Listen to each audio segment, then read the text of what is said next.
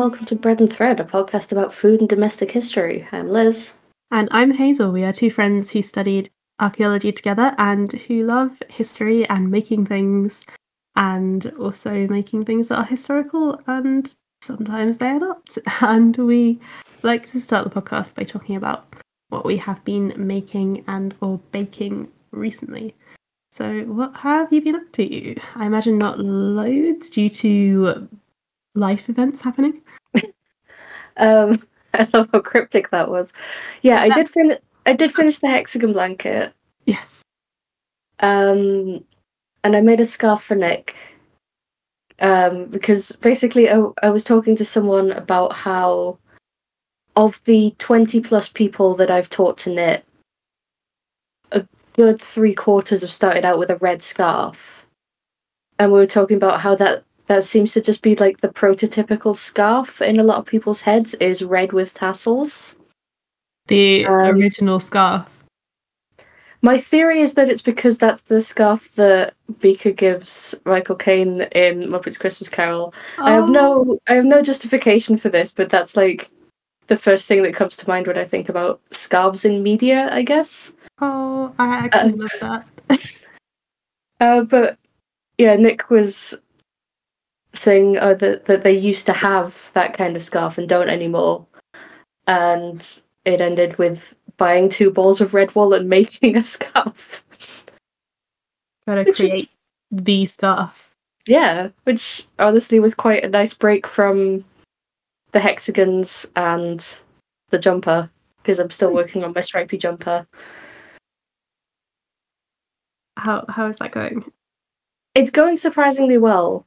I decided because it's striped and it's the colors change every 20 rows, I decided to finally learn Russian joins.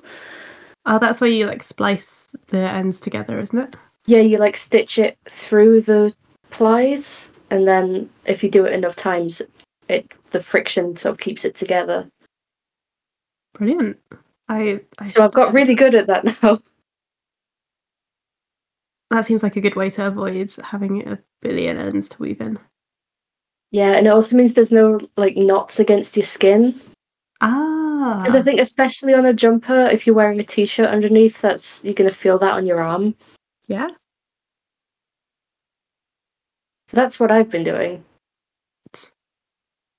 Other than mystery life event. Which I just realised I made that sound concerning. It's not. It's, it's a good. It's a good event. It just has a lot of admin. yeah, and in the interests of making it less cryptic, I'm in, in the process of obtaining a house.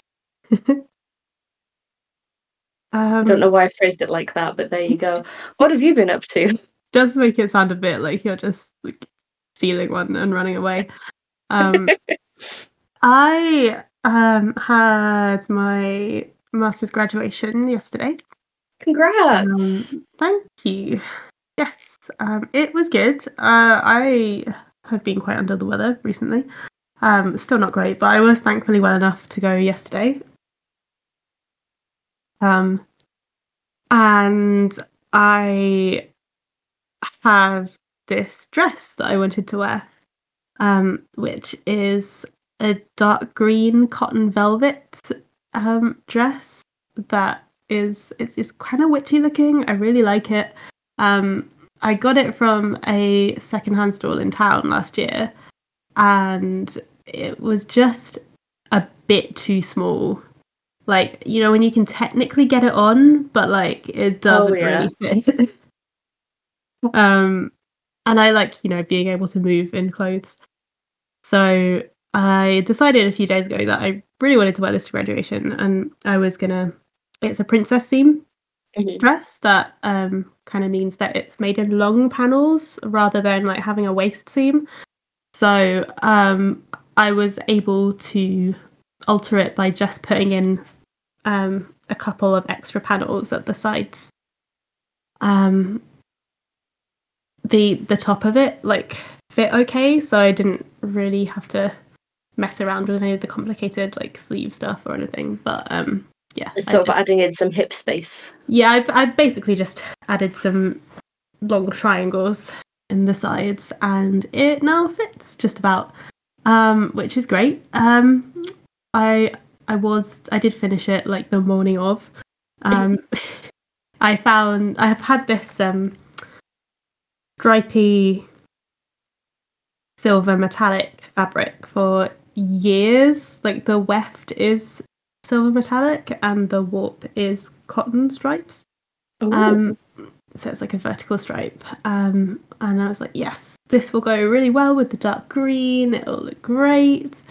Um, and also has the advantage of making the dress a bit swishier, which was amazing. But this fabric was extremely flimsy, and um, because the metallic doesn't have a lot of grip on the other um, on on the cotton, it it frayed a lot.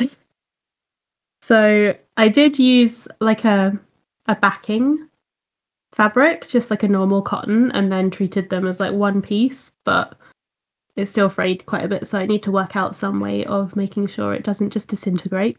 Um, and that meant that I was really nervous to use it with the machine, so I ended up like hand stitching the whole thing, which took longer. Um, that explains only finishing it the morning of. yeah. Um, it's one of those great, like, almost the last minute projects. Um, when you're like, I've got enough time to do this, and then you realize it's actually more difficult than you expected. But it looks Mhm. great. Um, I'll try and put up a picture. Um, and it was, yeah, it was a fun time. Um, so that is that is done. Um, and I have not had time for a lot else. I miss baking. I also miss baking. I might bake this weekend Yeah, if I have time. I'm hoping to as well. Just just a classic bakewell slice or something. I was thinking chocolate cake. Mm. Okay. So But this is not about chocolate cake. no, after a brief pause to t- to think about chocolate cake, um, what what are we talking about today? Well, so after you talking about sequins, and then me getting a great ask on my personal Tumblr about what sequins I think would exist in Discworld, Oh, I saw that was good. one of my favorite book series of all time. Metal is definitely the, the answer, I think. Oh yeah, because it was specifically about um, Cherry Littlebottom, and it's like she's gonna have some nods to her her dwarvish heritage in there. Yeah. Um, but I thought I would look at a couple of other shinies. Sparkly these- things that you put these- on on clothing. Wearable shinies. Wearable shinies. Excellent. So, what other kinds of wearable shiny are there? So I'm not going to talk about beads because there's a million different kinds of beads, and frankly, several of them deserve their own episodes. uh, Um, so I'm going to talk about a couple of um, Indian embroidery techniques.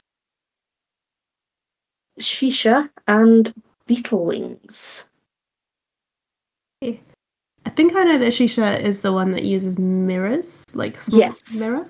Okay. If you've but- been in any vaguely sort of hippie shop, you've probably seen shisha embroidery. It's small, generally circular mirrors.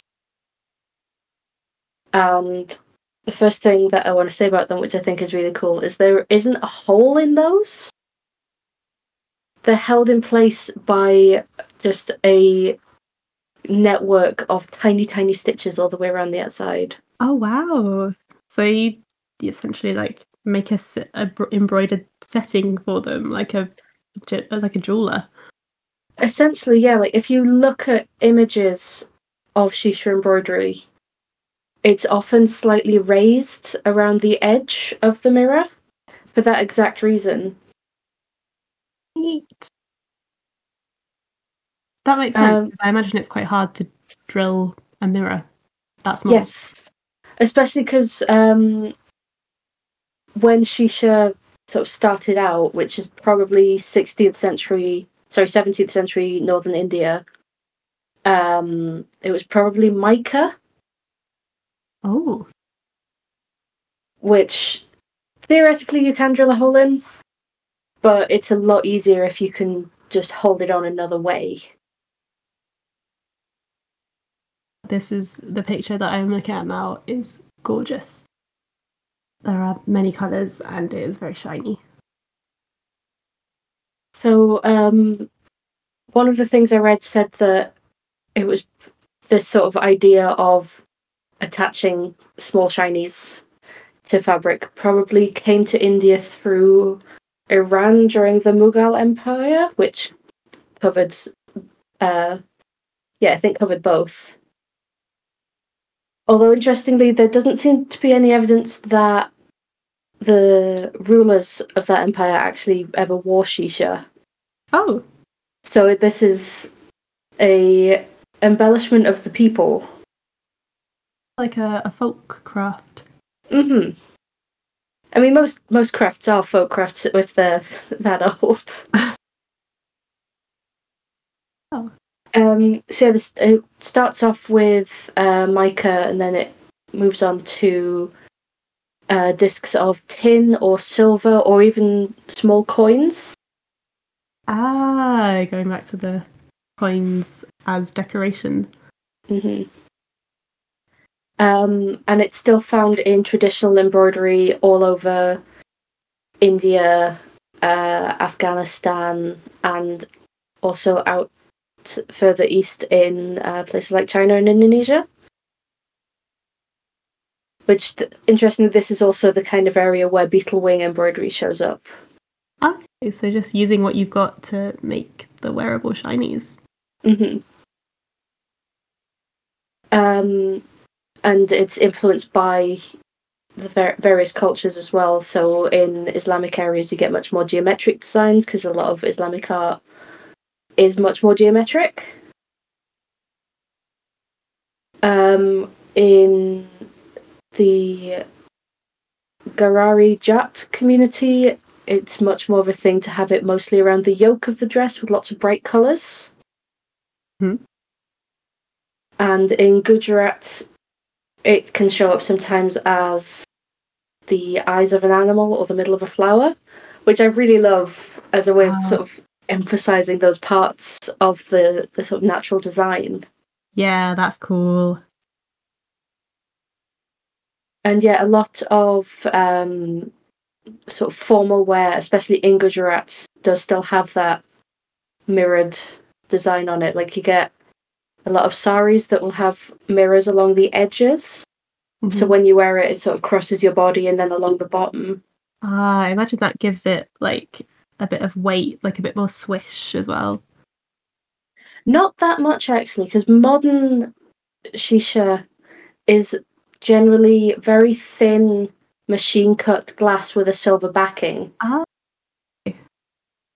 And then once you get even more modern, you get um, plastic. Sometimes even with holes in Ooh. at the edges to make it easier to attach. Although it still has that traditional edging to it, so you can't really tell either way. Yeah, I think I had a um like rubbish Western um clothes shop version when I was younger of like a skirt and it was just like silvery plastic. hmm With where all of the silver comes off the first time you put it in the wash. Yeah, it did not last very long. Yeah. Um, so then, if we get into beetle wing embroidery, uh, there's a school of thought that, that evolved from shisha, and then there's other people saying that it was its own thing already, especially because you get it um, as far as as far away from the Mughal Empire as Japan. Oh. So it's one of those things where it's like no one really wrote down, ah, we've decided to start using beetles, or we were already using beetles, and then this mirror thing came along, so we don't really know for sure. Um, but the the first thing to say about beetle wing embroidery, I think, is that it's not actually the wings; It's not. it's the wing casings. Oh, because the the wings of insects are generally sort of translucent, white, incredibly fragile. Oh yeah, I see. Like when the the beetle gets ready to fly, it sort of they lift up a bit. Yeah, like um, people listening in the UK have probably seen a ladybird hmm lift off, where it kind of opens up the spotty bit, and then there's the actual wings underneath. Uh, yeah, I Um, get you. So that Okay. that bit that opens up is the is an elytron, Oh, cool. I didn't know it had a name. which sounds like some sort of cool machinery. It sounds like a transformer, Yeah, but they are, I guess, kind of. transforming from standing bug to flying bug. not a good transformer. It's like a Happy Meal transformer. the main kinds of beetles used for this is the Buprestidae family, which are wood boring beetles. And yeah, some of them are just kind of plain black, but a lot of them are i these iridescent blues and greens. Unsurprisingly, there's some absolutely beautiful examples in the V&A. oh, yeah. That does make sense. They have like everything. Whoa. they're sometimes used just in their natural shape. Um, as in the example of there's a dress in uh, the Highland Threads Museum that was worn by Barbara Morrison, who was a Highland woman living in India in the mid 19th century, Mhm. which has a combination of um, Zardozi embroidery, so it's kind of a gold thread in all sorts of beautiful swirly patterns surrounded surrounding these beetle wings. Uh, interesting that one is apparently the only known example of beetle wing embroidery in the Highlands. Oh, wow. Oh, hey. And that's on white cotton, so it really pops as well. Yeah. That is amazing. And I noticed these ones have holes in them. Yes, um, so they sometimes have a hole just in one end to attach it so it'll move around a little bit more. Or you can make a hole in the middle, making it a sequin. Ah. Yes. And you can put put them to shape very easily as well because they're relatively durable. But you can yeah, you can still cut them with scissors. Ah. And a lot of extant examples actually have some that have shattered because they are quite fragile. So okay. you would you wouldn't generally have like a whole garment covered in these. oh, More of a trim. yeah, like the parts that would be under less duress, presumably. Yeah. Whereas with shisha, you can find examples where it's on the the main body of it. hmm Um, so you get multiple instances in all of the places where beetle wing embroidery is found, where they're referred to as uh, jewel beetles or jewel insects. So this is this is clearly an a, th- a thing where it's like this kind of bug is for this craft. That's very poetic. I just I don't I always enjoy when humans name animals just based on what we use them for. um the best example of course is the edible dormouse. oh no. Unlucky. Um so this also becomes very popular during the Mughal Empire, especially the later part of it. Um and unlike shisha does show up in court garments Ah. Um, there's a 19th century court dress from Jaipur, which is red with these beetle wings on, Oh, cool. and it's thought that the reason this became more of a trend in Britain, um, quite a long lasting one as well. There's a department store in London was selling a dress with beetle wings sewn on it in the 1920s. hmm Um, but it's thought that because we're getting into the era of the British Raj, hmm hence that Highland woman living in India, um, that this was one of the things that people brought back and when I want this at home as well. Kind of at a similar Yeah. time to when paisley patterns are becoming popular, and these did sometimes have these beetle wing sequins around them as well. Yeah. So I mean, ev- even now you can find a lot of paisley things with sequins in Britain. Yes. Yeah, because they got popular again in the seventies, didn't they? Yes, um, part of a general kind of. I don't know if it would be entirely accurate to call it kind of a neo-Orientalist movement, but I don't think it.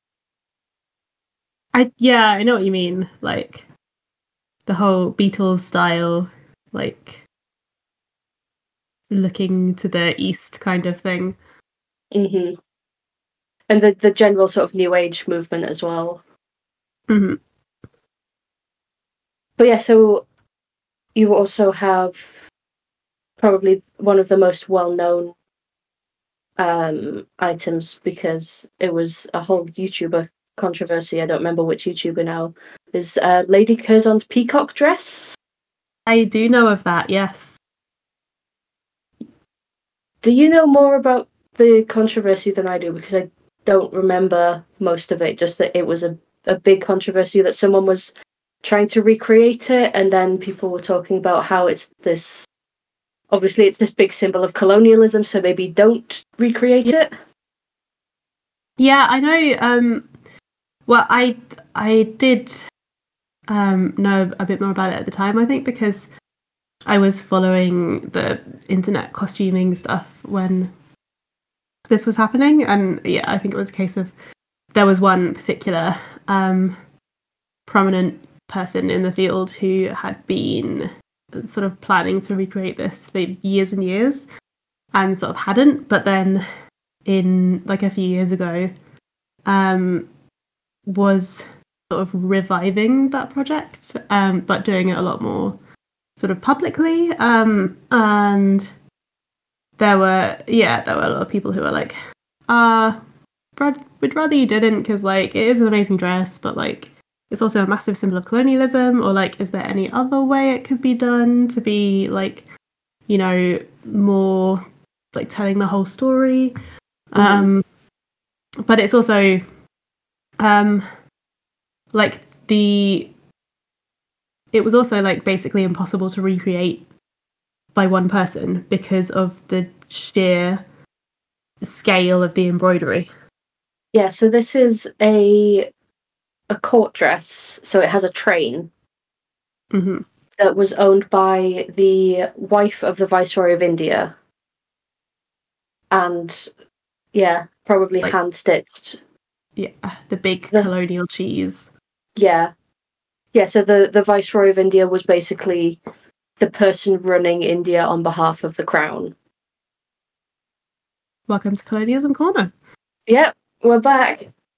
Um yeah, the title was originally Governor General of India, if that makes Okay. it clearer what the relationship with India was. Um so this yeah, like I say, this dress with a fairly long train. Um, with Zardozi embroidery, which again is this kind of gold and silver uh, thread embroidery that's particular to Iran and India. Um, in the shape of peacock feathers, and then the eye of each feather was one of these elytra. ah i didn't know it had um the beetle bits on Mm-hmm. the the dress I always think of, um, or the item that I always think of, um, with the beetle wings is the Lady Macbeth dress. I don't Which I think I, know the Lady Macbeth dress. The one um there's I think I think it's actually in the V&A as well because of course it is. Um but it is the dress that a Victorian actress in the late Victorian era wore wait, maybe not late Victorian because it was I think it was Ellen Terry. Um and I can't remember exactly when, but anyway, um she played Lady Macbeth and she wore this dress that was embellished with like loads of green beetle wings. It's this like medieval um style thing.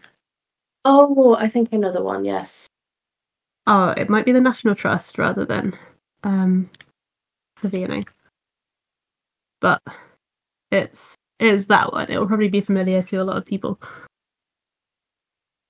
Yeah. So the the beetle wings on that are very much anachronistic. I will say. Yes. Although I'm sure, I'm sure if early modern people had access to this species of beetle, they would have done exactly the same thing. Well, I think Um, they were probably going for the drama rather than Yeah. the historical accuracy. It's very like um pre-Raphaelite medieval, mhm. but um yeah, very striking. But there's a famous Um, portrait of her in this as well, I think.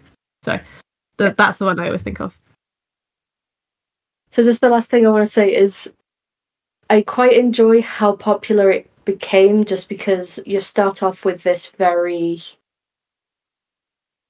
we'll, we'll just put some on the edge of this dress for a bit of drama and a bit of dazzle. Um but the Hampshire Cultural Trust has in their collection a beetle wing tea cozy. Oh. Lovely. which I, I will share an image of when um when this episode goes out because I just I love it so much. Oh yes, please. It's such an extra thing. Oh wow. I I wasn't expecting something quite this fancy.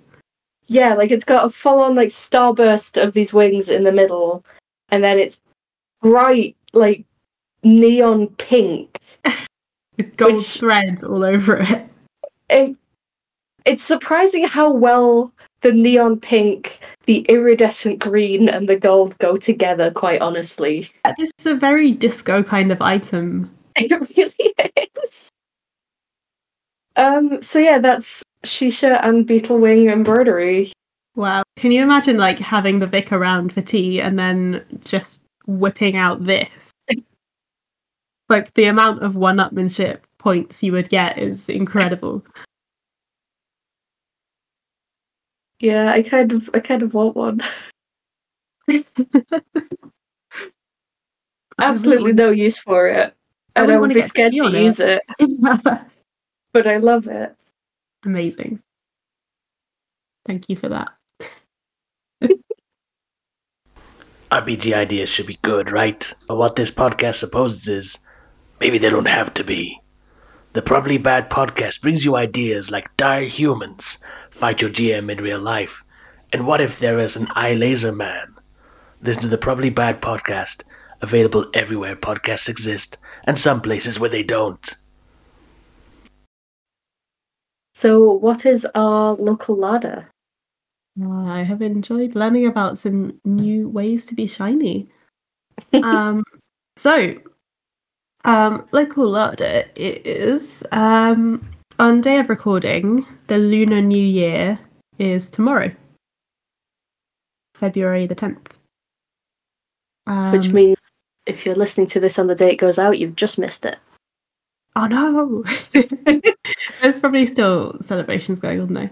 Yeah. Um, but yeah, so I know like the most well known festival in the West is the Chinese New Year, but the Lunar New Year is actually celebrated across a lot of East Asian countries, and um, which all have like their traditional food and celebrations. And I wanted to um, talk about a kind of food which is traditionally eaten during the Korean Lunar New Year festival, um, known as Seollal. And the food is a rice cake soup, Ooh. and it's called tteokguk. And I did look up how to pronounce these, so I am I'm doing my best. I hope it is okay. Um, so tteokguk is a broth soup including rice cakes and dried seaweed and um, usually beef brisket. so Um, when but when you say rice cakes, yes, is this the kind of chewy, more sort of mochi texture kind, or yeah, um, it is I believe like a, s- a steamed rice cake. Mhm. Um, so you cut it into slices and cook it a little bit, and then it goes into the soup. that does sound really nice, actually. Yeah, it it sounds like one of the most comforting things. Apparently, um, although it is very traditional for the first day of the Lunar New Year in Korea, it's also now quite popular like throughout the year because it's apparently just great. Does it taste nice? Yes. um, I, I love a food that can break out of its traditional time of year. ah, It's just yeah, it's too it's too tasty to be once a year. I'm imagining this little soup like I want to break free. it's the little soup that could. it is. Um, yeah, it looks delicious. Um, so the it's called tteokguk because the tteok is the rice cakes and the guk is the soup. So it's rice cake soup.